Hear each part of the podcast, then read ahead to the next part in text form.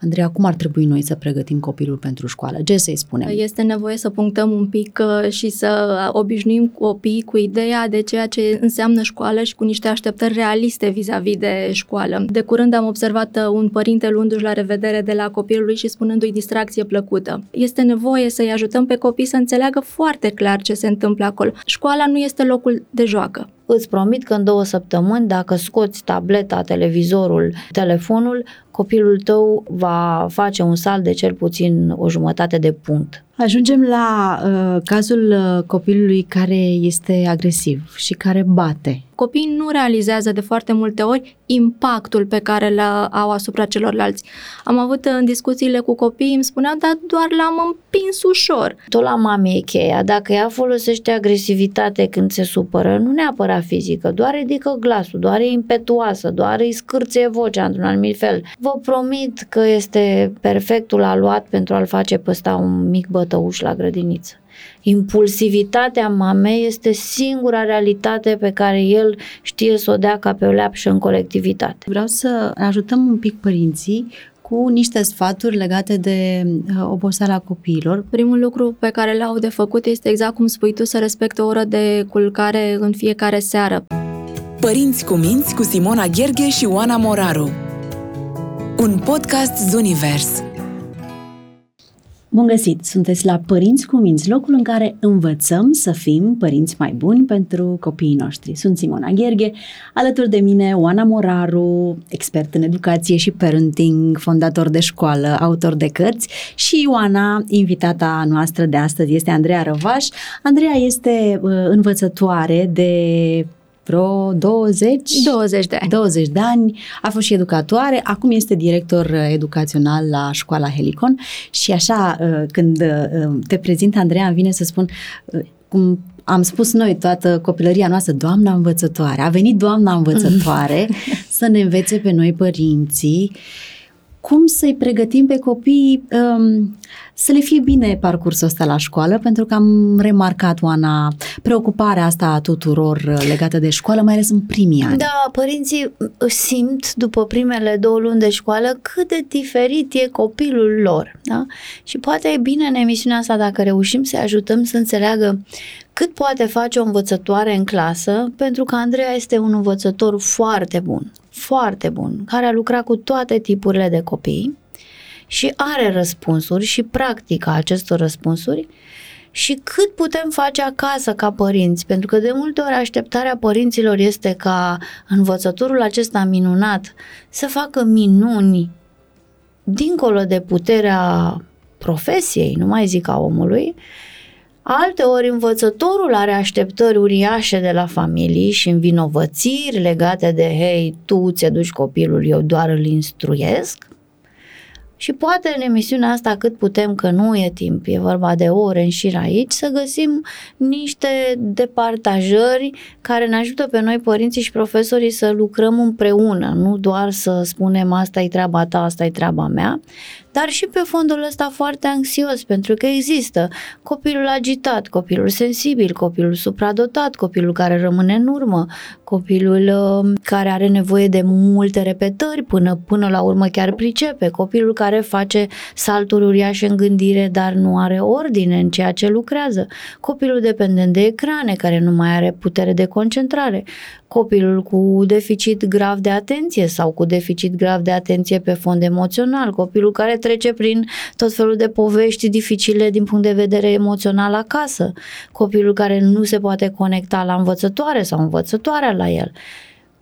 Diversitatea copilului e atât de mare, așteptarea părinților e una, să fie bun, să ia nota 10, să ia FB, să ajungă un atlet uh, intelectual. Da, despre, de aici aș vrea să pornim, Oana, și chiar vreau să o întreb pe Andreea. Uite, Andreea, cum ar trebui noi să pregătim copilul pentru școală? Ce să-i spunem? Eu am auzit multe povești de genul, mama, copiii sunt speriați când trec de la grădință la școală, e o altă etapă, schimbă de obicei instituția, colegii și atunci ce le spunem dincolo de faptul că, vai, ce frumos o să fie la școală, și dar frumos o să te distrezi. este exact și ce o să te distrezi?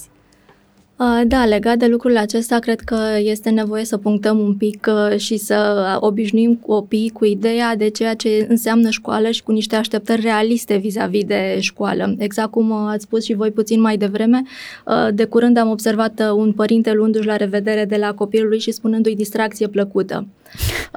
În momentul în care intri pe poarta școlii cu așteptarea că te vei distra, iar apoi vei intra în bancă și vei avea de rezolvat niște sarcini de lucru, vei crede că nu te distrezi și că, de fapt, ziua aceea la școală este uh, poate pierdută și că nu ai făcut ceea lucrul acela pe care așteptai să, să-l faci.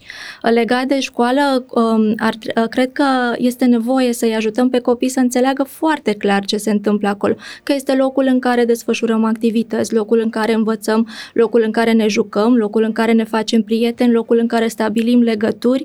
Este un loc în care o să petrecem un timp și o să avem o mulțime de activități, unele dintre ele mai plicticoase, altele mai distractive, dar um, școala nu este locul de joacă. Este un loc în care sunt reguli. Apropo de asta, mi-amintesc că, că am întrebat-o pe Ana, mami, și ce-ți place cel mai mult uh, la școală? Sport. Și mi-a spus pauza. Sport.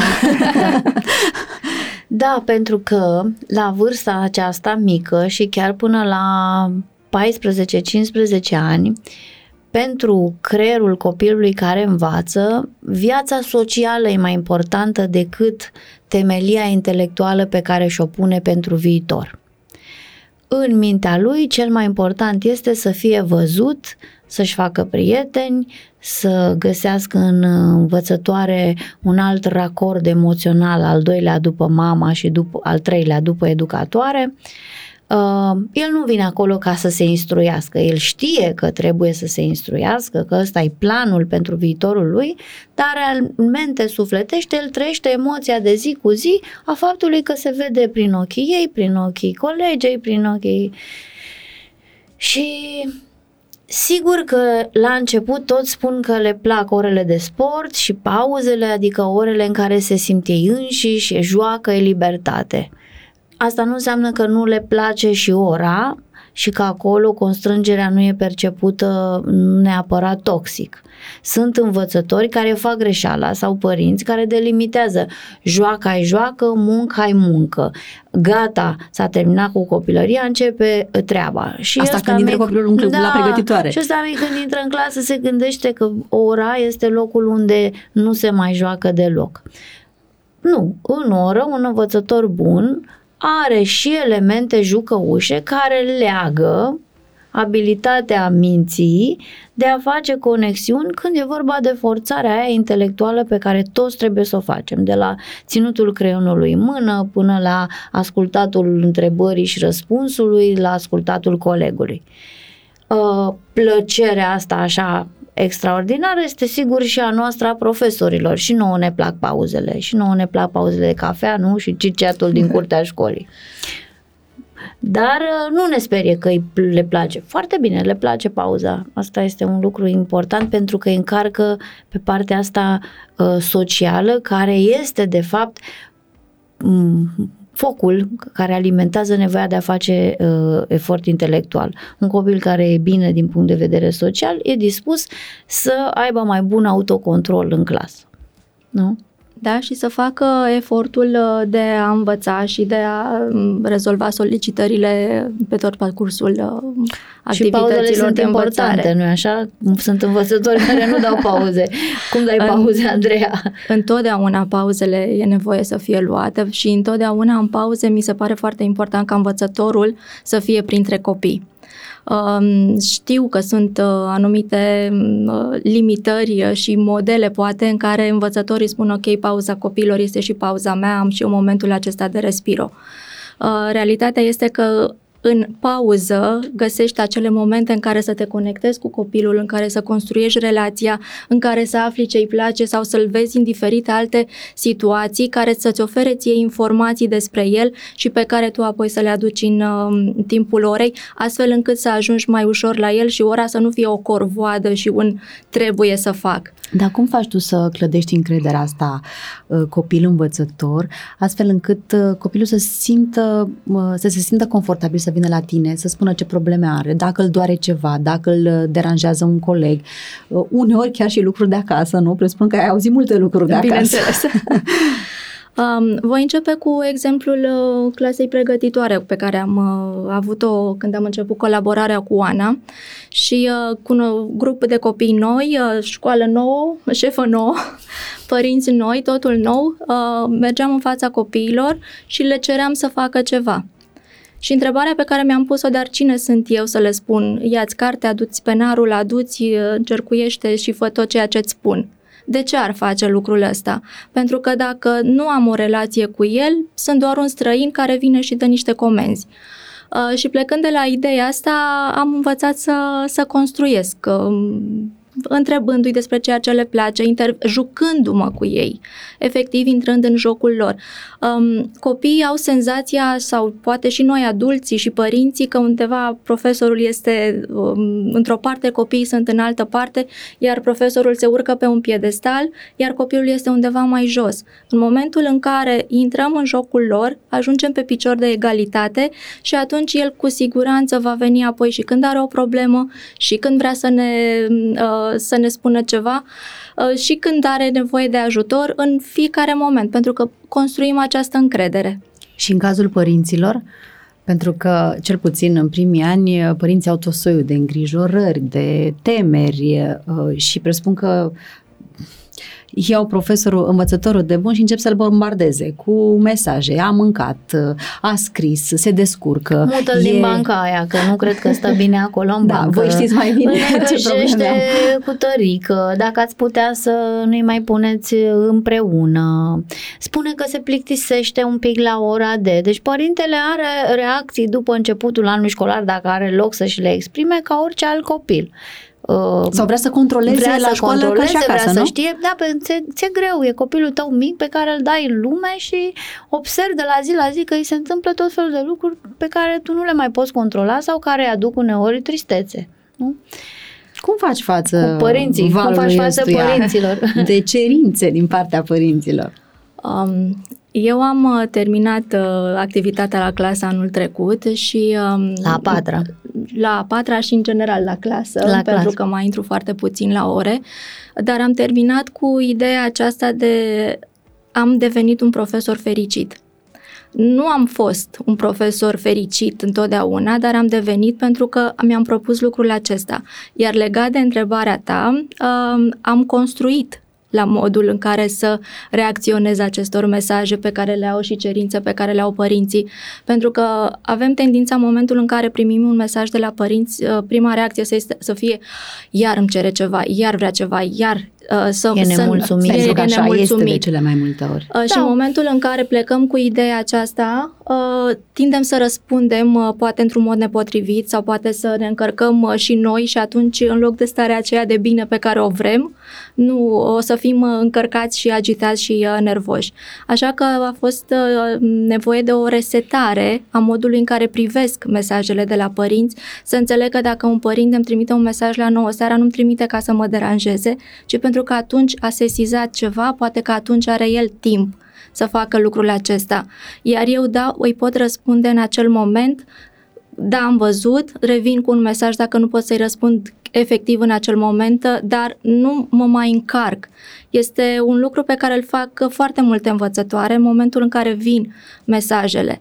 Și cred că m, ajutorul de bază pentru noi este acesta, cum văd mesajele de la părinți și să înțeleg că în spatele lor este o nevoie și nu o întrebare, Sau este un atac. uneori Da. doar pentru a clarifica o situație, nu un atac asupra mea. Da, evident că și părinții au nevoie de feedback, pentru că lasă copilul într-un loc poate complet nou, mai ales în cazul copiilor foarte mici, dar pe de altă parte, Oana, să știi că uh, eu uh, în calitate de părinte cu mintețe am ascultat sfatul din episodul Back to School și uh, nu am bombardat-o, de fapt nu i-am trimis niciun mesaj învățătoare în prima lună și de-abia acum a Dar fost... uh, ai avea întrebări să-i pui? E, A fost întâlnirea și am, am așteptat acea întâlnire uh, care a, după e, prima evaluare. Adică am înțeles că și oamenii care au grijă de copiii noștri uh, zi da. de zi au și nevoie de un anumit timp să cunoască copilul, să îi cunoască rutina, să îi cunoască firea și apoi degeaba mă arunc eu cu întrebări în fiecare zi, am, am mâncat, am niște întrebări de astea de grădiniță când uh, da. la perioada asta de școală poate că nu sunt atât de relevante. Da, așa e. De asta am sfătuit părinții prima lună, primele șase săptămâni să nu se repeadă să pună întrebări punctuale învățătoarelor sau uh, educatoarelor. La educatoare mai multe că sunt legate de sănătatea copiilor și să aștepte pentru că e timp pentru creștere. Ce ajută mult pe părinți este din partea școlii sau din partea învățătorului la început de an școlar sau în ședințele astea la o lună după să le dai foarte clar așa cadrul Uh, școlar. Cine ești tu ca profesor? Ce filozofie educațională ai? Sau ca școală, dacă lucrezi într-o școală care are cât de cât unificat sistemul educațional. Uh, care vor fi ritmurile de creștere în programă? Care vor fi strategiile pentru ajutorul copiilor uh, cu nevoi, toți copiii au nevoi speciale și cum pot să mă adresez, care sunt limitele mele ca om și ca școală, care sunt așteptările mele de la familii, care sunt etapele anume prin care trece un copil de 6 ani, de 7 ani, de 8 ani.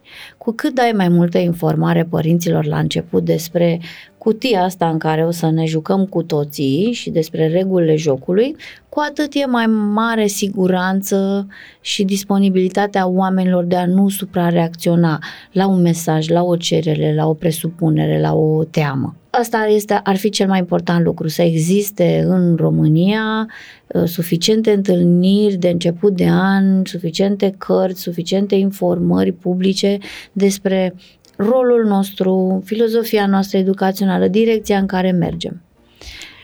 O să începem să vorbim acum uh, despre anumite tipuri de copii. Uh, ai uh, enumerat și tu la începutul podcastului pentru că sunt convinsă că foarte mulți părinți se vor regăsi într-o anumită tipologie și o să începem cu copilul care refuză să mai învețe pentru că, de exemplu, nu știu, poate că el l-a înțeles la clasă sau poate că uh, capacitatea lui de atenție este una foarte mică. Cum lucrezi cu acest copil? Cu cel care pare că tragi de el mult sau trebuie să-l împingi de la spate că nu vrea, n-are chef. Um, copilul uh, care pare demotivat și care este, uh, căruia este greu să îndeplinească anumite sarcini uh, de lucru, totul pornește, aș zice, tot de la relația pe care o stabilim cu copilul și de la cât de mult putem să, să îi cerem legat de sarcinile de învățare. Este nevoie să îl cunoaștem și să vedem cam la ce tip de sarcină se, se opune, dacă se opune în general la tot ce înseamnă învățare sau se opune la anumite sarcini. Te referi la o materie, la matematică La o materie de sau anumit tip de lucru. Sunt copii, de exemplu, care poate nu vor să lucreze în scris pentru că au o dificultate de exprimare în scris. Altora le este foarte greu să răspundă oral uh, sau să facă prezentări și atunci se opun și nu fac genul acesta de, uh, de activități. Identificându-le putem să, să lucrăm la uh, creșterea încrederii în primul rând a copilului că poate și că va duce la cu succes um, sarcina. Uh, în contextul ăsta în care copilul se opune și este uh, și vedem că este greu, devenim partenerul lui și suntem împreună cu el în învățare. Hai să lucrăm împreună, hai să facem, hai să te ajut, hai să vedem uh, unde te pot susține. Uh, un fel de mamă împunge și eu trag la început până capătă el uh, uh, încredere și uh, siguranță în, uh, în a face sarcinile de, de învățare. Asta faci tu la clasă, dar părintele acasă cum să uh, ajute uh, ceea ce faci tu uh, la Când clasă, avem, că s-ar putea să nu da. fie uh, când suficient. avem unul în clasă pe care simți așa că trebuie să-l tot împingi de la spate, pe lângă munca asta pe care o face ea acolo cu toți în clasă sau separat cu el, că îl mai ia și deoparte și uh, în alte activități și în alte ore care are nevoie să-l cunoască unul la unul, trebuie să sunăm și părintele și să-l chemăm la o discuție ca să aflăm de unde din istoricul lui de viață vine fie letargie, fie opoziționism, devitalizare, fie toleranță mică la frustrare. Cauzele refuzului sunt foarte diferite și trebuie să vedem care e cheița care trebuie întoarsă. Și din discuție cu părinții îți dai seama. Băi, copilul ăsta a fost lăsat foarte mult de mic, de la 2-3 ani, la desene animate. Mintea lui nu e, pres- nu e dispusă să facă efort intelectual, fiindcă e obișnuită numai cu super stimuli. Îi dă Andreea să lucreze nu știu câte exerciții de adunări și scăderi, el natural nu poate pentru că ele nu se mișcă, nu zbârnie, nu sunt colorate, nu sunt pe măsura pe care o, și-o dorește creierul lui ca să intre în acțiune. Descoper cu părinții treaba asta și ferm îi spun că uite, eu ca școală pot să merg mai departe cu copilul tău dacă tu acasă îi dai un regim de viață fără asta. Îți promit că în două săptămâni, dacă scoți tableta, televizorul, o, telefonul, copilul tău uh, va face un salt de cel puțin o jumătate de punct în uh, evoluția școlară. Păi stai că o să spună părintele, a, păi cum, că îl frustrez, că toți colegii lui... Da, asta au spus și recent la ședință. Ce ne facem? Că ei spun, da, dar toți au uh-huh. și al, eu nu am. Aici are și explici părintelui că trebuie muncă de consiliere, că tu n-ai să poți, vei lucra în gol în clasă cu copilul ăsta dacă părintele nu e convins pe ce parte trebuie să acționeze el acasă. Apropo de asta, da, dar au și alții și copilul meu suferă, vă amintesc că ăsta e cel mai simplu lucru pe care să exersați cuvântul nu. Eu sunt un părinte foarte bun și de mâine scoatem grupurile de WhatsApp și telefonul și desene animate, fiindcă n-am de ales, vreau să fiu foarte bun pentru tine. Întâi fermitate. Pe urmă sunt o groază de uh, mici documentare, filmulețe și explicații despre cum funcționează creierul copiilor intoxicați de imagini cu viteză mare de uh, mișcare și de stimul. Copilul înțelege după o vreme. De ce zic că este cea mai importantă etapă să le exersezi pe nu? tu ca părinte, pentru că copilul va veni și îți va ridica la filo o mulțime de alte lucruri. Uh, toate colegele mele se machează. Nu. Toate colegele mele ies singure la petreceri la 12 ani. Toate colegele mele fumează. Toate colege, toți colegii mei au împlinit 18 ani și au mașină. Nu. Mai bine zici nu acum când e mic și înțelege unde e limita. Dar ca să revenim acum la tipologia asta copilului, că nu, el nu refuză doar fiindcă e obișnuit pe ecran. Poate a fost super cocolit acasă și el n-are prag de frustrare, n-are chef să repete, să, să persiste pe un lucru care pare greu. Poate din potrivă, este foarte uh, neglijat acasă, nu are conexiune emoțională reală și atunci creierul nu e dispus să facă efort. Poate din potrivă e frică acasă de ceva de ce se întâmplă între părinți, de certurile lor sau pur și simplu a internalizat o temă de asta de viață care pare îngrozitoare. Intră tot sistemul lui pe protecție mm-hmm. și pe apărare și creierul nu e dispus să facă muncă intelectuală. Andreea poate să facă în clasă o groază de tertipuri pedagogice și conectare, dar dacă mama acasă, în discuție cu mine, cu ea, nu descoperă cheița creșterii dorinței de a mai insista, de a lucra, de a ieși din așa zisa comoditate, noi nu avem șanse la școală, decât să împingem așa ca un bolovan înalt pe un munte puțin câte puțin, dar cu o limită evidentă. O limită a cărei cheie totuși o au părinții. Mm-hmm. Uh, aș vrea să trecem la uh, copilașul lent. El vrea să învețe, dar poate că nu ține ritmul, nu ține pasul cu restul clasei. Cum, cum îl ajutăm? Um, în cazul acesta mă, mă întorc un pic la, la atmosfera din clasă uh, și la încredere și la relație și voi pleca la fiecare discuție din zona aceasta. Pentru că dacă în clasă uh, învățătoarea a reușit să creeze încredere și între copii, uh, copilul care este mai lent nu va simți presiune că trebuie să fie mai alert, că trebuie să fie la fel de rapid ca ceilalți. Pentru că ăsta este unul dintre lucrurile cu care ne, ne confruntăm. În momentul în care cineva are un ritm mai lent, simte nevoia să accelereze ca să fie la fel ca ceilalți. Și în cazul acesta, primul lucru pe care l-am făcut pentru astfel de, de situații a fost să plecăm de la ideea că nu toată lumea um, uh, face lucrurile în același uh, ritm. Uh, le-am dat la un moment dat uh, exemplul cu mersului pe bicicletă, spunându-le că dacă un, că nu toți învățăm în același ritm și nu toți facem aceleași scheme cu bicicleta, pentru că un, pentru unii este doar o plimbare, vrem să facem doar o plimbare, pe când pentru alții poate, nu știu, vor să facă um, o competiție, au alte, alt scop. În contextul în care creăm climatul acesta de încredere, copilul se simte safe se simte în siguranță să lucreze în ritmul lui. Iar ai, apoi intervenim în la modul în care nu punem presiune, nu dau temă să lucreze 10 exerciții dacă știu că el lucrează mai lent, dacă știu că acele 10 exerciții vor, lui vor lua două ore și în pentru ceilalți o oră. În cazul acesta pun o limită și dau tuturor mai puțin Uh, să spunem, 5 exerciții de, de rezolvat ca temă sau de lucru în clasă și mai adăugăm pe măsură ce ceilalți termină și mai venim cu ceva în plus, astfel încât uh, copilul care are ritmul acesta mai lent să nu simtă că nu a făcut, că, și nu că poate nu ține urmă. Da. ritmul. Și acasă cum lucrăm la problema asta? Că sunt o mulțime de familii în care un copil de-abia se îmbracă, parcă îmi și imaginez așa. Până sau când și te ea, apuci sau de până... teme, da, o da, lălăie, da, da. au timp morți, vor să plece de la masă, am tot povestit despre asta. Aici e foarte important să-ți vezi așa puiul. Unii avem o energie din naștere mai așezată, mai ticăită, mai liniștită. S-ar putea ca acest copil să aibă o mamă de asta zdravână, zgomotoasă, super agitată, super organizată.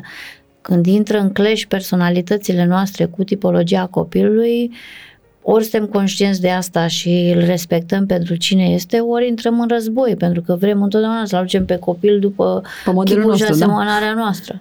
Sau un copil e mai visător, da? aleargă după futuraș, în timp ce eu am fost o matematiciană și am lucrat tehnic sau sunt contabil și știu să-mi fac actele la timp și așa mai departe. Pentru că poate seamănă cu linia paternă și uite, e catasul, ce mă fac, trebuie să-l pun pe linia de plutire. Deci întâi trebuie să vezi tipologia copilului acasă, să sărbătorești cine este el. Și pe urmă să te uiți la ce vrea societatea, ce vrea școala, care e standardul. Și când zic standard, întotdeauna mă uit la media sănătoasă a inteligenței și a evoluției școlare. Noi când zicem standard în România ne uităm la copilul olimpic, performant, ăla pe care îl pun pe Facebook, unii părinți. Și mă uit la al meu și văd distanța asta și mă gândesc că trebuie să-l corectez, să-l ajut, să-l salvez. Că e ceva neregulă Nu. cu el. Realitatea că dacă ne-am uitat sănătos la care e programa, nici asta nu știu părinții. Mă întreba aseară unul la ședință, un tată pe bună dreptate, băi, e clasa întâi, aș vrea să știu până în decembrie cam pe unde trebuie să fie copilul meu normal. Da? Care sunt indicatorii de performanță sănătoasă, medie, este o așteptare extraordinar de importantă și școala trebuie să o comunice, învățătoare. Ok, deci eu pe copilul ăsta ticăit, lent, trebuie să-l compar întâi în mintea mea cu media, ca să nu nebunesc. Da? Cu media sănătoasă care te scoate cu nota 9, 10 la examen, ești un om foarte bun pe termenul sau și de 8, da? foarte bine. Ok, și acum lui, cu așteptările astea realiste, trebuie să-i fac un regim de viață care se potrivească cu ritmul lui și să-l scoată câte puțin din confort. Dar puțin în zona proximală, nu în zona schelelor înalte de pe turnul uh, sofisticat la care m-am gândit eu că trebuie să ajungă toată familia mea. Și ce înseamnă stil de viață? Un anumit ritm de lucru, o anumită organizare a timpului personal, un anumit mod de a mă așeza lângă el și la, să-l ajut să stea în tensiunea cognitivă, un anumit nivel de pauză de care are nevoie să-l mai pipăi, să mă mai giugiulesc. Dar tot cu constanță, adică ce regim de viață impun luni, trebuie să-l impun și marți și miercuri. Copilul lent uh, are nevoie să învețe prin foarte multe reveniri în urmă. Da? El nu învață așa trecând ca la fabrică prin materie, capitolul 1, capitolul 2. El are nevoie de multe explicații și reveniri. Unu, nu mă panichez că e prost, că așa învață el prin multe explicații. Doi, institui în casă un regim de viață atâta de o oră cât stau eu pe temele date cu măsură de învățătoare, la fel, în fiecare zi. Că dacă îi schimb rutina copilului lent, l-am as- l-a aruncat din la câmpuț. Dar ce facem cu părinții aceia care au tendința? Și sunt foarte mulți și cred că m, foarte mulți din generația mea se regăsesc în treaba asta. Compară. De ce nu ești ca Compară, n-au X, comparat ca tot Y? timpul. De ce nu faci tu așa? De ce nu ieși și tu notele astea? De ce nu participi și tu la concursurile acestea? Uh, Vă m, pot răspunde aici doar din perspectiva a ceea ce transmitem noi părinților, astfel încât să uh, aibă ei acea stare de confort că uh, în clasă copilul lor este acolo unde trebuie uh, și că se simte bine.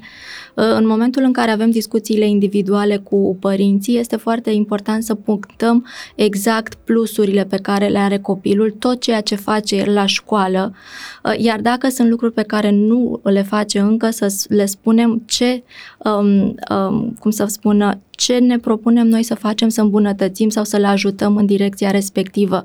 Să nu aducem noi în discuție astfel de comparații. Mai sunt uh, situații în care învățătoarea le, chiar așa le spune co- uh, părinților uh, că nu, este, nu, face cât, nu lucrează cât lucrează ceilalți sau că nu răspunde la fel de des ca ceilalți. Și atunci, de, pe fondul acesta al părintelui și se... care deja face comparații, pune și mai multă presiune. Ajutorul nostru este din zona aceasta, din ceea ce face efectiv copilul și să-l validăm în fața părintelui astfel încât să înțeleagă că copilul lui uh, are rezultate.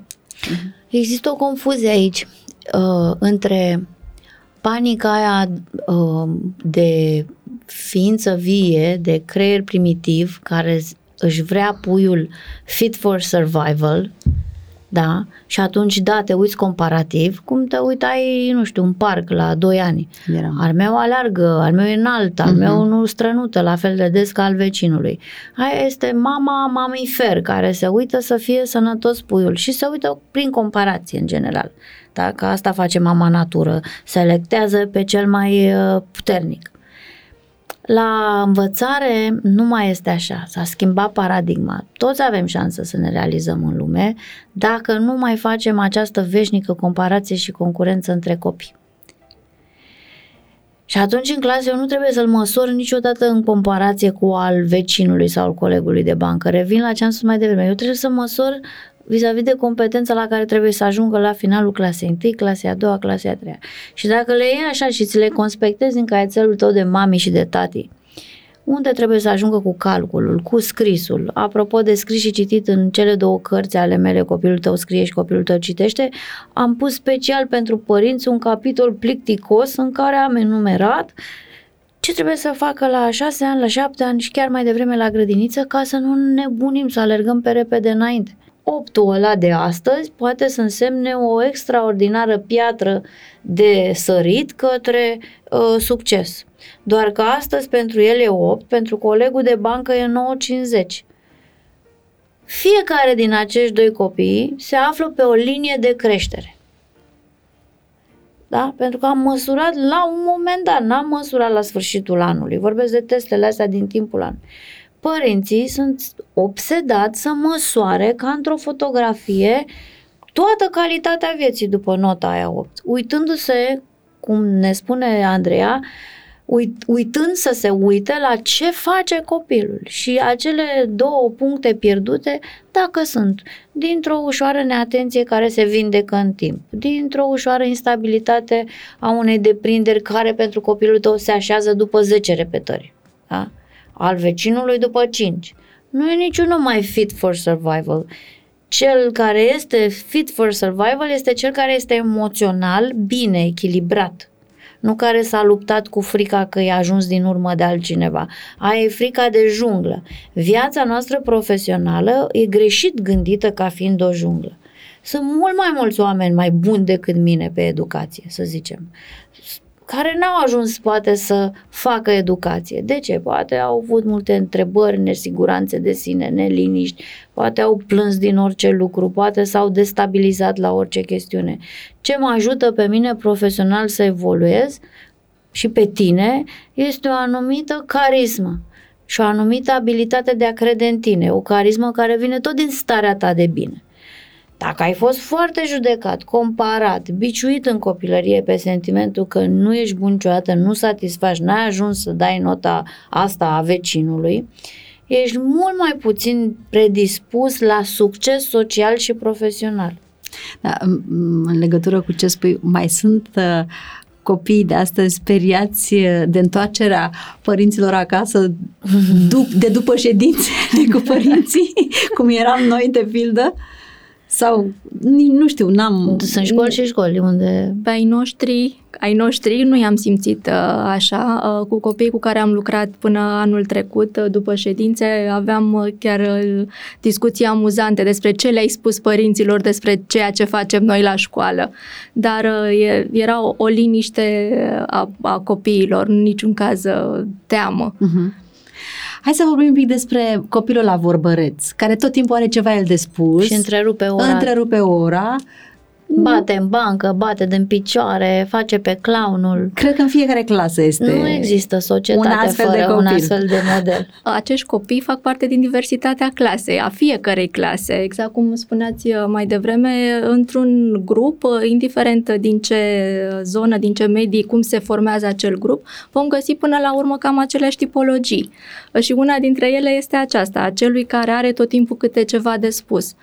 Uh, Ce pot să fac în clasă pentru el este, în primul rând, să-i acord șansa, uh, oportunitatea, contextul să vorbească. Pentru că dacă îi oferi la începutul orei un minut sau două în care el povestește sau în care el este cel care răspunde primul la întrebări, el se mai relaxează puțin astfel încât nu va mai simți nevoia să intervină uh, tot timpul. Copilul care vorbește mult, de obicei are, ten, are nevoie să fie văzut de ceilalți, să fie validat.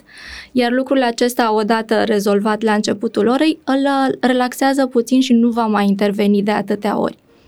Un alt lucru este de setat cu copilul după ce îl cunoaștem și avem deja o relație în care îi spunem efectiv, uite, în clasă sunt, uh, nu știu, 20-15 copii, e nevoie ca fiecare dintre ei să răspundă sau eu să, la, să discut cu fiecare dintre ei, te rog frumos să. Și de cele mai multe ori funcționează foarte bine discuția asta în care copilul se înfrânează în momentul în care e nevoie, când are un alt uh, coleg de răspuns sau um, are ceva de spus.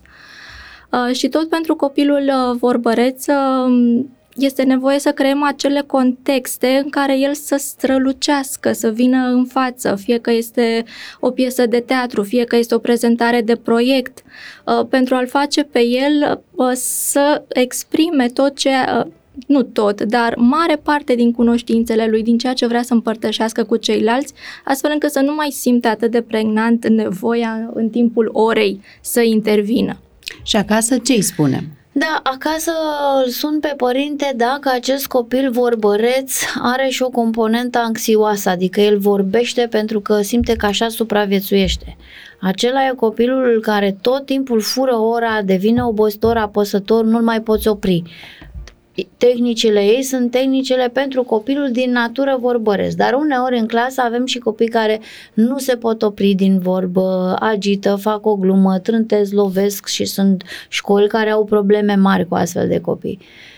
Nu există tehnici pedagogice afară de cea de care a vorbit ea, care să ajute copilul care are o latură mare anxioasă și care simte nevoia mereu să fure din energia orei și să iasă în față și să vorbească și să-l taie pe celălalt. Există doar tehnici pe care familia le poate aborda.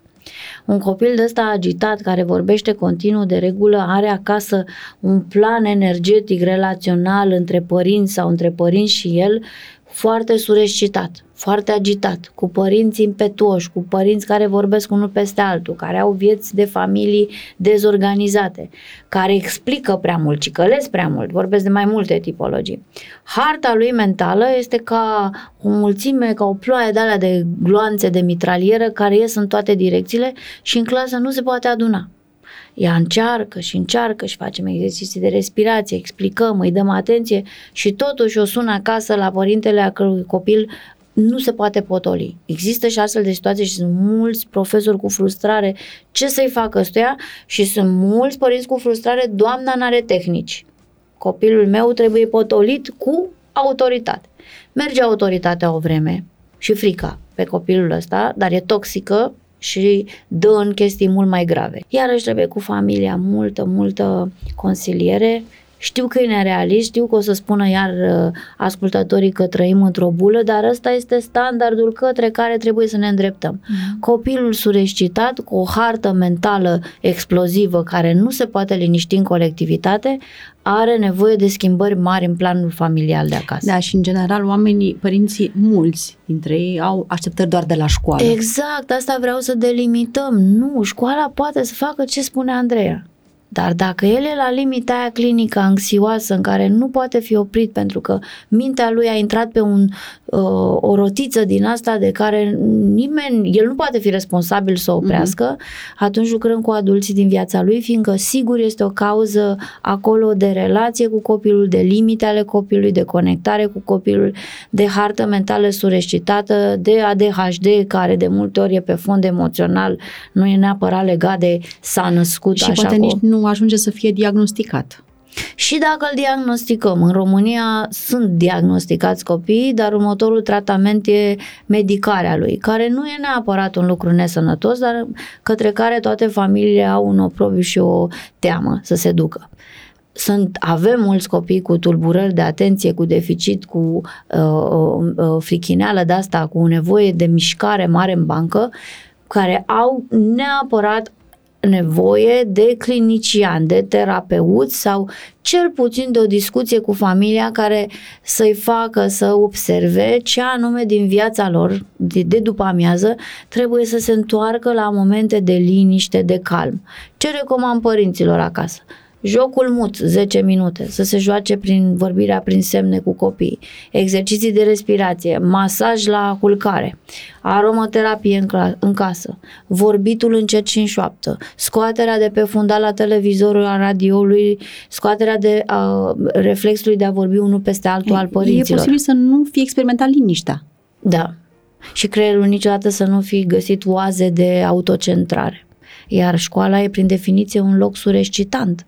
El trăiește în proximitatea atâtor altor personalități de la care se încarcă. El dacă nu are limite acasă. Sau părintele, din potrivă, este super cu lupa pe acest copil. Și acest părinte dă sureșitare, agitație și nevoie de a te băga în seamă tot timpul în oră. Pentru că este atât de strivit, să zicem, de umbra mamei sau tatălui, ori critică, ori uh, perfecționistă, că undeva trebuie să explodeze un profesionist, un învățător cu vechime trebuie să ia părintele ca pe niște copii și pe ei și să le spune, hei, avem nevoie acasă de un regim, de un regim de viață care să-i potolească surescitarea, anxietatea. Părinții zic, e, e agita că se plictisește, nu e doamna fantastică, nu se dă peste cap în fața clasei, nu are tehnici. Nu, e de multe ori surescitarea asta a copilului foarte vorbăreț, nu vorbăreț. Vorbărețul e simpatic. Eu vorbesc de vorbărețul surescitat, vine uh, la pachet cu nevoia de a lucra cu părinții. Rămânem un pic în zona asta și vreau să uh, ajutăm un pic părinții cu niște sfaturi legate de uh, oboseala copiilor. Uite, oboseală pe care o remarc uh, inclusiv la copiii mei. Uh, a început școala de vreo lună și jumătate, deși mă străduiesc să um, îi bag la somn de vreme și îi bag la 8 și jumătate, sunt în pace, de cele mai multe ori adorm, doar că se trezesc de vreme, aparent nu le ajung aceste 10 ore de somn și se plâng de oboseală. Cum facem să-i ajutăm? nu mai au timp să doarmă la prânz, clar. Deja la școală n-au cum să facă treaba asta și stau și foarte mult la școală. Da, primul lucru pe care l-au de făcut este exact cum spui tu, să respecte o oră de culcare în fiecare seară, pentru că noi auzim destul de multe povești în care copiii vin și ne spun că au stat până târziu, până târziu însemnând peste 11 sau chiar mai mult. În contextul în care un copil nu doarme, în care este obosit, clar se va resimți la, la școală. Apoi uh, este perioada aceasta de weekend. Um, eu, de exemplu, ca mamă, în weekend reușesc să, să reglez lucrul ăsta prin a nu-l duce și a, uh, într-un program foarte încărcat și foarte agitat și în weekend. Să-i ofer spațiul acela în care să fie el cu el, să fie liniștit și să fim noi în familie. Fie că avem o masă împreună sau fie că ne uităm la un film împreună, fie că petrecem timpul uh, uh, acasă, efectiv, uh, jucându-ne, stând de vorbă sau făcând treburile casnice, dar fără a ne mai duce uh-huh pe repede înainte și către petrecere și către festival și către... Adică să nu le încărcăm agenda. Exact. Programul. Copiii o treabă un weekend, Da, ce exact, program ce au. program avem și luăm așa de sâmbătă dimineața. Și te și simți obligat, fiindcă da. Da. îți petreci puțin timp cu copilul Da. tău, să încarci și weekendul. Dar pentru copii, încărcare înseamnă timp uh, cu mama și cu tata. Mhm. Uneori chiar și pe covor, nu trebuie să-i ducem la partiurile alea pentru copii, care sunt teribil de surescitante. Toți părinții au senzația că ei se distrează, dar uh, țipetele, clownii, baloanele, dulciurile, Muzica tare. tare. muzica tare, toată lumea are senzația, vai ce fericit e copilul. Noi așa, ca profesioniști de 20-30 de ani, când vedem partiurile de copii ne îngrozim. Adică eu n-am fost și de ceva vreme la nicio invitație de party. Sunt complet împotriva partiurilor de copii mai lungi de o oră. Și se mai întâmplă să fie și câte două, trei în, În weekend. același... uh, și copiii uh, știu deja că au fost invitați. Sunt cocktailuri de îmbătare a minții cu stimuli și surescitare. Păi și ce adică- să, fac? ce să facem, Oana? Să Te ne duci, ducem? te Sau? duci, te duci o oră, faci ritualul, spui la mulți ani, te bucuri un pic, dar le extragi repede pentru că toate petrecerile de copii sunt de genul, părinții se duc într-o parte Mhm. să vorbească și ei și ăștia intră ca într-o mașină de spălat, într-o agitație care nu se descarcă decât a doua zi la școală, luni. Da, s- uh, ți s-a întâmplat să doarmă copiii? Uh, în clasă la mine Da. nu, dar la a colege da. Dar știu, știu. Adică din poveștile colegelor știu că au fost copii care au adormit și într-adevăr la un moment dat am dus o fetiță să se odihnească pe m, patul din uh, cabinetul medical pentru că era atât de obosită încât nu mai putea să stea Bine, la mai oră. au părinții, nunți, plecări, dar avem copii din categoria celor agitați pe care dacă îi gâdil un pic în spatele urechii sau pe mână, adorm pe bancă până pe la vreo clasa a doua, așa. Adică e clar că corpul lor are nevoie de relaxare, de masaj, nu l-a primit la timp, îl primește în oră. Ce să-i facem? E vremea copilăriei. Ajungem la uh, cazul uh, copilului care este agresiv și care bate. Și sunt, uh, iarăși, multe cazuri în, uh, în școlile din România. Acum, poate că nu vorbim neapărat de copii care sunt mai mari și uh, da, ăștia mici în clasele, în clasele primare mai au tendința să se bată. Um, În legătură cu acest lucru sunt foarte multe lucruri de făcut. Uh, Este intervenția directă asupra copilului în momentul în care se întâmplă lucrul acesta, cu mesajul clar că este nevoie să se oprească și să uh, nu mai facă lucrul acela. Este nevoie apoi de o discuție l- cu copilul în momentul în care se liniștește, deci după ce și-a trecut uh, probabil uh, furia, supărarea, um, în care vorbim despre impactul pe care îl avem asupra celorlalți, uh, cum se simte celălalt în momentul în care este lovit, um, cum, uh, cum, prime, cum primește lucrul acesta. Uh, Copiii nu realizează de foarte multe ori impactul pe care îl au asupra celorlalți. Am avut uh, în discuțiile cu copiii, îmi spuneau, dar doar l-am împins ușor.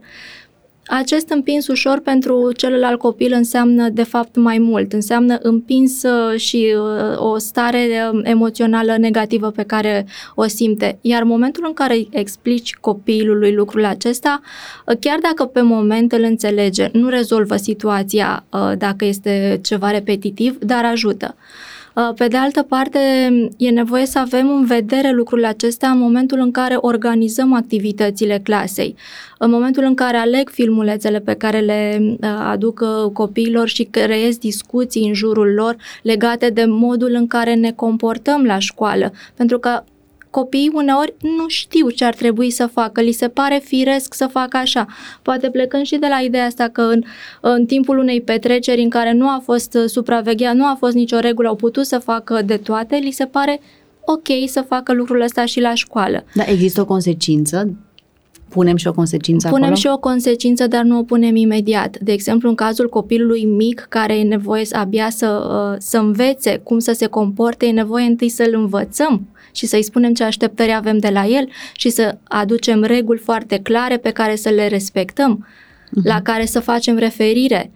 Venim cu consecința în momentul în care vorbim de un uh, comportament repetitiv, de un copil uh, mai mare și atunci este nevoie, într-adevăr, de o altă intervenție. Uh, profit de faptul că ai fost și uh, educator.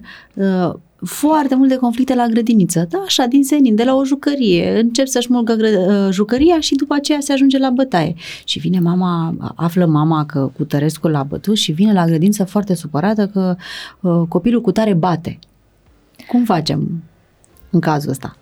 Um, cred că aici ne întoarcem puțin la discuția aceea în care educatoarea, învățătoarea în pauze este printre copii și este foarte important ca ea să fie acolo și să fie observat uh, momentul astfel încât să poate să-l uh, explice și să-l explice în termeni comportamentali, ce a făcut fiecare copil.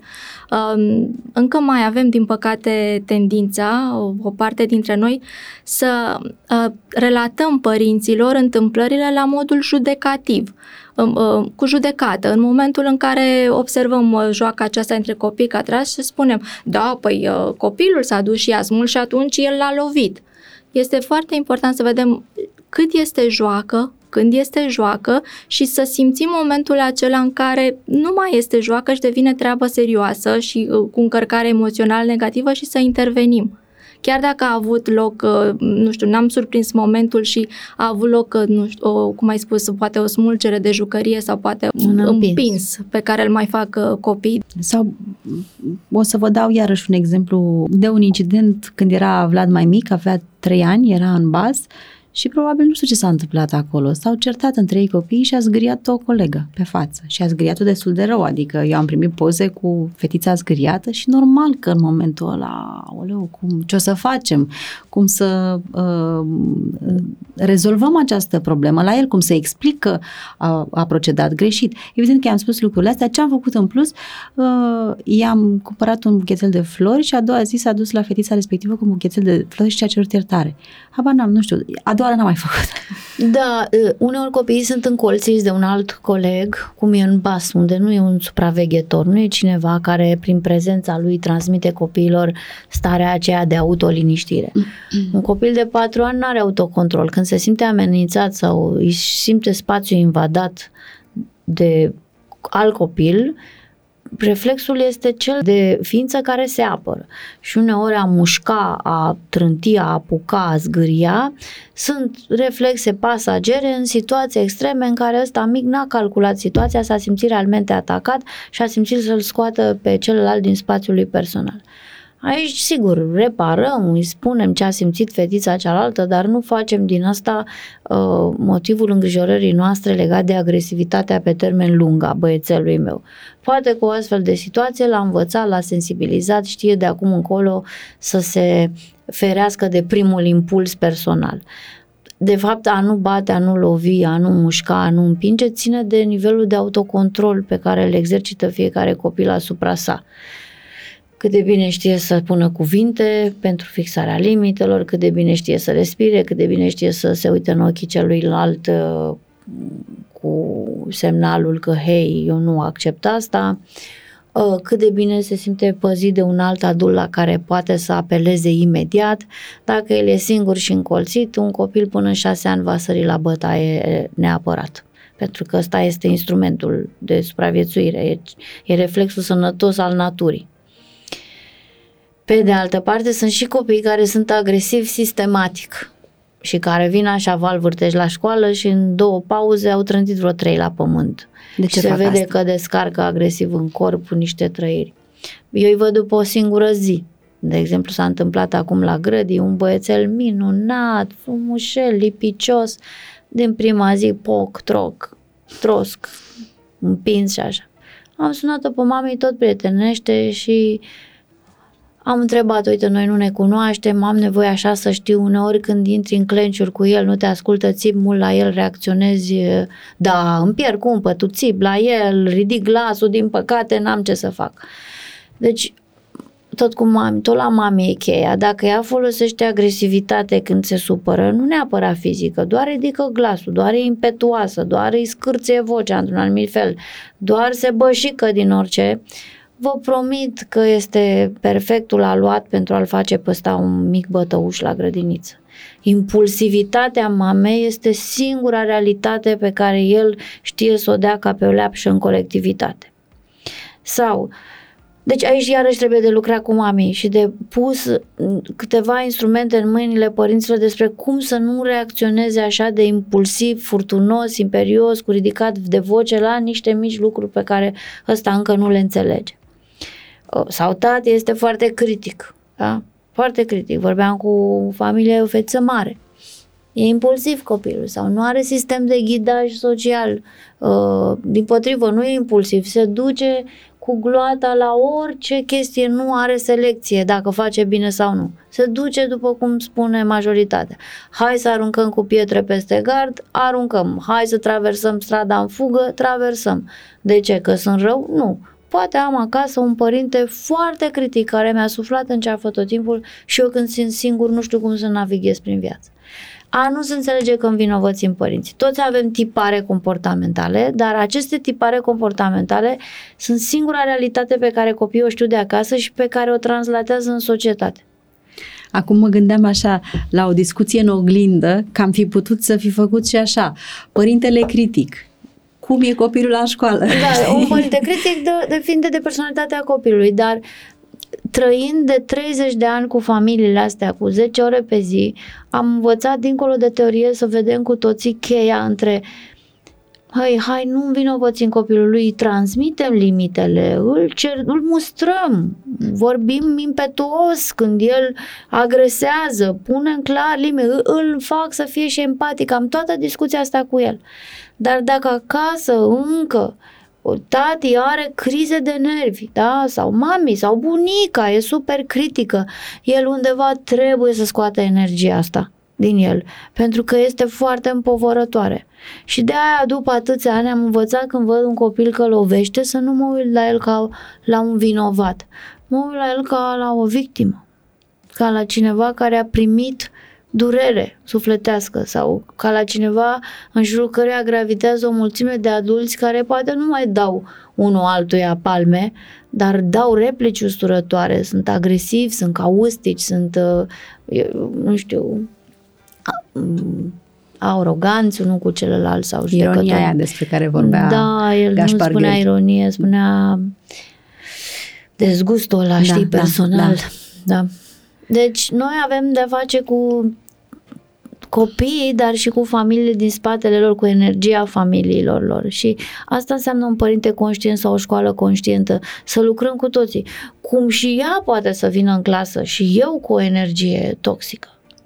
Și imediat copiii intră așa ca într-o vibrație, nu? Cu starea mea sufletească.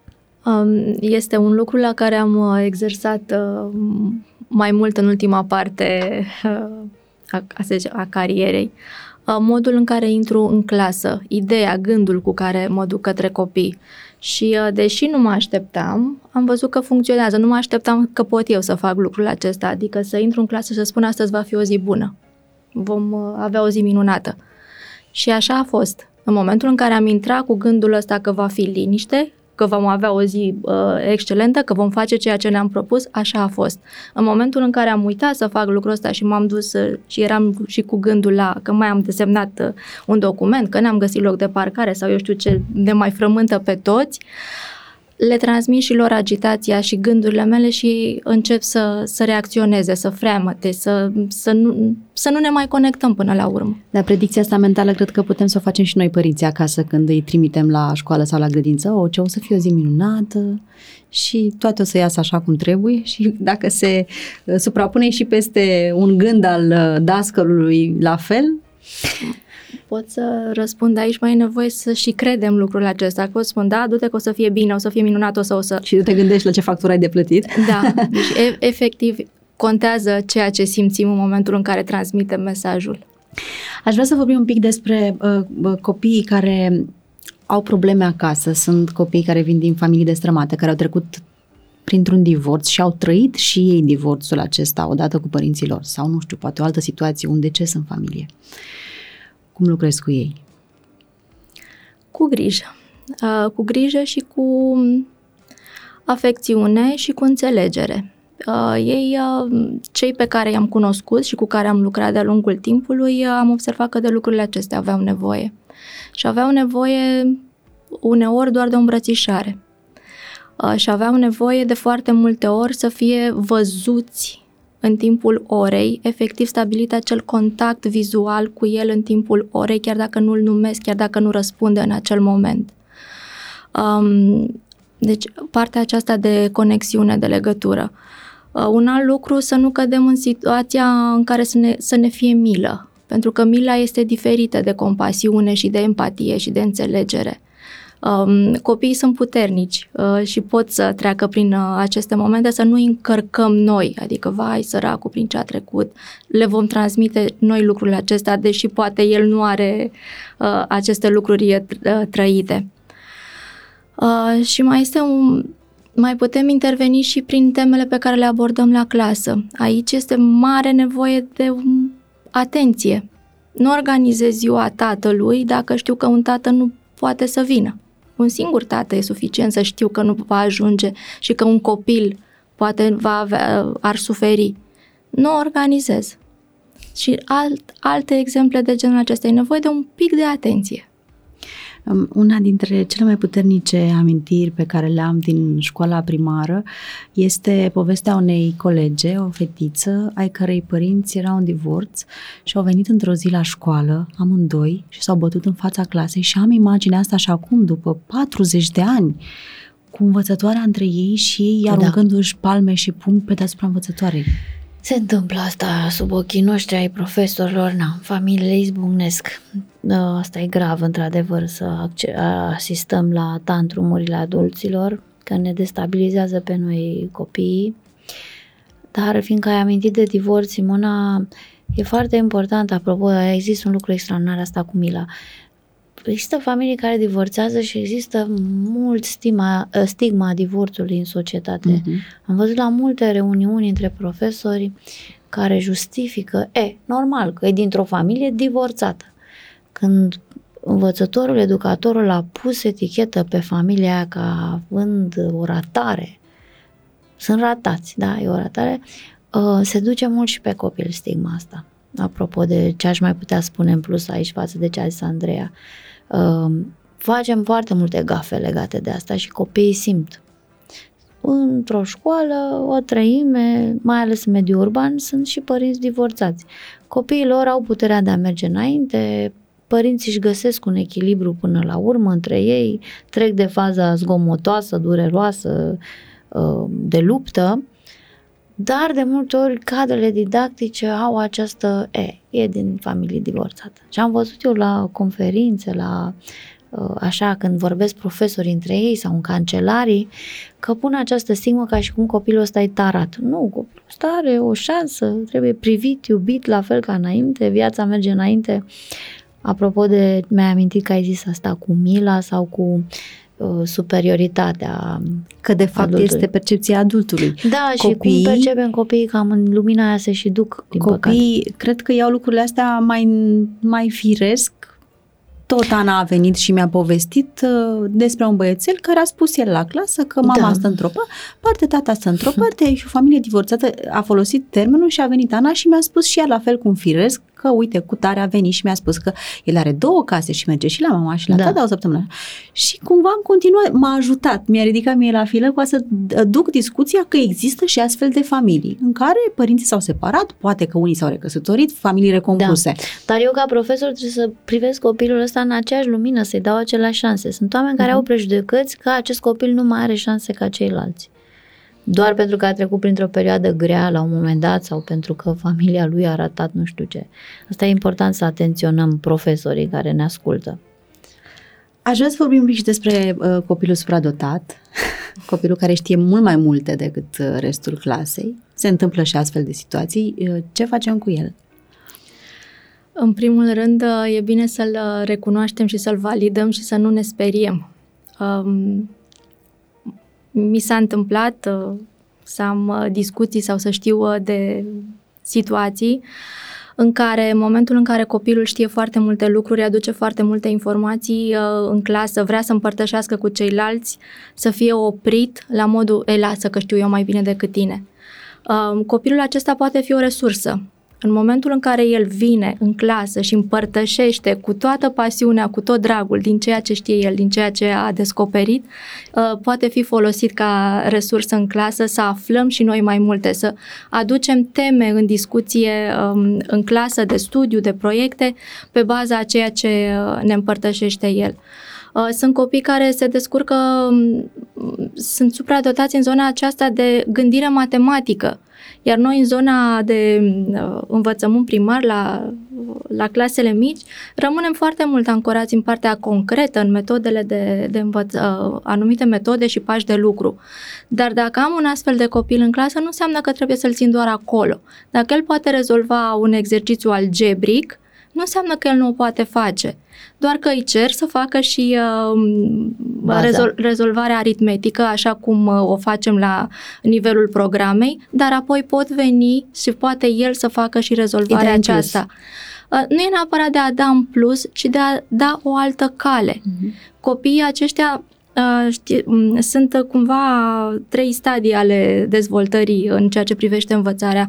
Uh, sta, um, avem stadiul preoperațional, operațional și apoi gândirea abstractă. Sunt copii care, deși ca vârstă sunt, ar trebui să fie în zona operațională, ei deja cu gândirea sunt în zona cealaltă, în abstractă. Iar eu pot să folosesc lucrurile acestea în clasă, ceilalți, chiar dacă nu înțeleg încă, le voi ridica um, îi voi face curioși și dornici să afle și ei și să știe și ei. Sunt foarte valoroși în clasă acești copii. Dar e bine să îi învățăm, nu știu, să scrie, să citească înainte să intre la școală, la pregătitoare? Dacă este o ambiție a noastră a părinților să învățăm, nu. Dacă vine în mod natural pentru care copilul o, o înclinație, o dorință în zona aceasta, da, o încurajăm și o facem dar nu la modul de eu vreau neapărat copilul meu la patru ani să scrie și să citească și să arăt că, uite, la patru ani face lucrul ăsta. Deci dacă el e interesat la patru ani să citească, nu-l oprim uh-huh. pe mhm. concepția că o să se plisească la școală. Orice îți ridică la fileu trebuie preluat și dus mai departe. Dar nici nu trăim lângă copilul supradotat cu urgența că trebuie să-l hrănim în permanență cu superstimuli. Îi dăm doar varianta asta, o alternativă, o mhm. alt un alt tip de rezolvare, un alt mod de a gândi acest proiect, un alt mod de a reorganiza informația pe care ea o are de dat la clasă, un mod, să zicem așa, organizat celorlalți copii.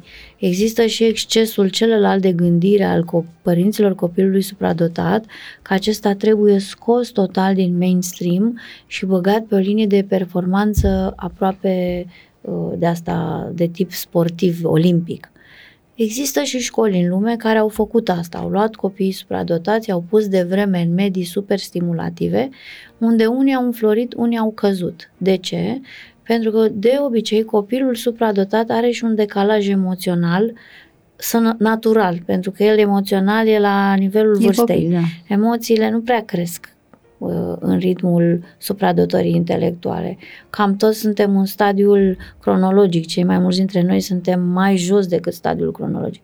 Și rolul școlii și al învățătorului este să nu alerge cu acest copil prin materie, dacă vrea familia și are puterea să-l ducă și la ceva extra super, poate o dată sau de două ori pe săptămână, că neuronii lui nu se pierd, nu mor, nu se aplatizează, are timp după 16 ani încolo să facă performanță, dar rolul meu este să-l țin într-un mediu cât mai aproape de restul clasei, să nu se simtă întotdeauna atipic, să nu se simtă mereu exterior grupului, să participe la viața emoțională și socială, să facă jocuri de rol, să se prostească precum ceilalți copii, să facă partea aia de muncă, uh, să zicem, repetitivă, pentru că îl ajută pe răbdare, pe anduranță, pe deci asta e foarte important să transmitem că am avut multe întrebări legate despre ce fac, trebuie să-l îngraș, trebuie să-i dau din ce în ce mai mult stimuli sau îi dau așa în fiecare zi câte un pic cât să simtă satisfacție pe nivelul lui de intelect și mă concentrez pe viața lui socioemoțională în anii formativi,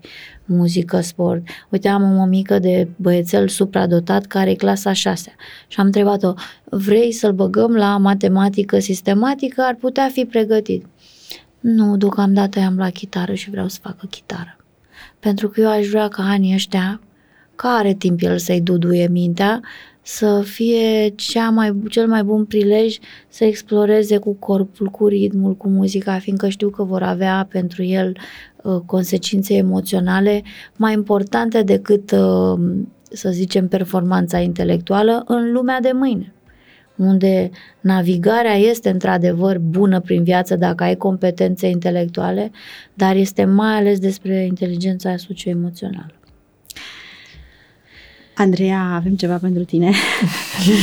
okay. Este așa, de acum un soi de mascota a emisiunii și uh, un voucher de la prietenii noștri uh, de la Câte în lună și în stele pe care să-l okay. folosești cum vrei tu, pentru ce copilaj vrei tu. Mulțumim foarte mult că ne-ai arătat uh, cum se văd lucrurile și Mulțumesc. de acolo, din perspectiva dascălului. Oana, Mulțumesc mult! Mulțumim! Mulțumim, Andreea! Și ne vedem data viitoare la Părinți cu Miți. Zunivers Podcasts